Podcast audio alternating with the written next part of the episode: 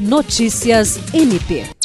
Visando estreitar os laços institucionais, o Procurador-Geral de Justiça Danilo Lovisar do Nascimento fez uma visita de cortesia ao presidente do Tribunal de Contas do Estado, Ronald Polanco, ocasião em que reforçou a importância das parcerias com a Corte de Contas para a atuação do Ministério Público do Estado do Acre. As duas instituições compartilham sistemas e ferramentas que facilitam o intercâmbio de informações e que dão celeridade aos procedimentos de investigação e fiscalização, entre os quais o SICAP, Sistema Informatizado de Controle de Atos de Pessoal, e o Sistema de Análise de Prestação de Contas, o CIAPC.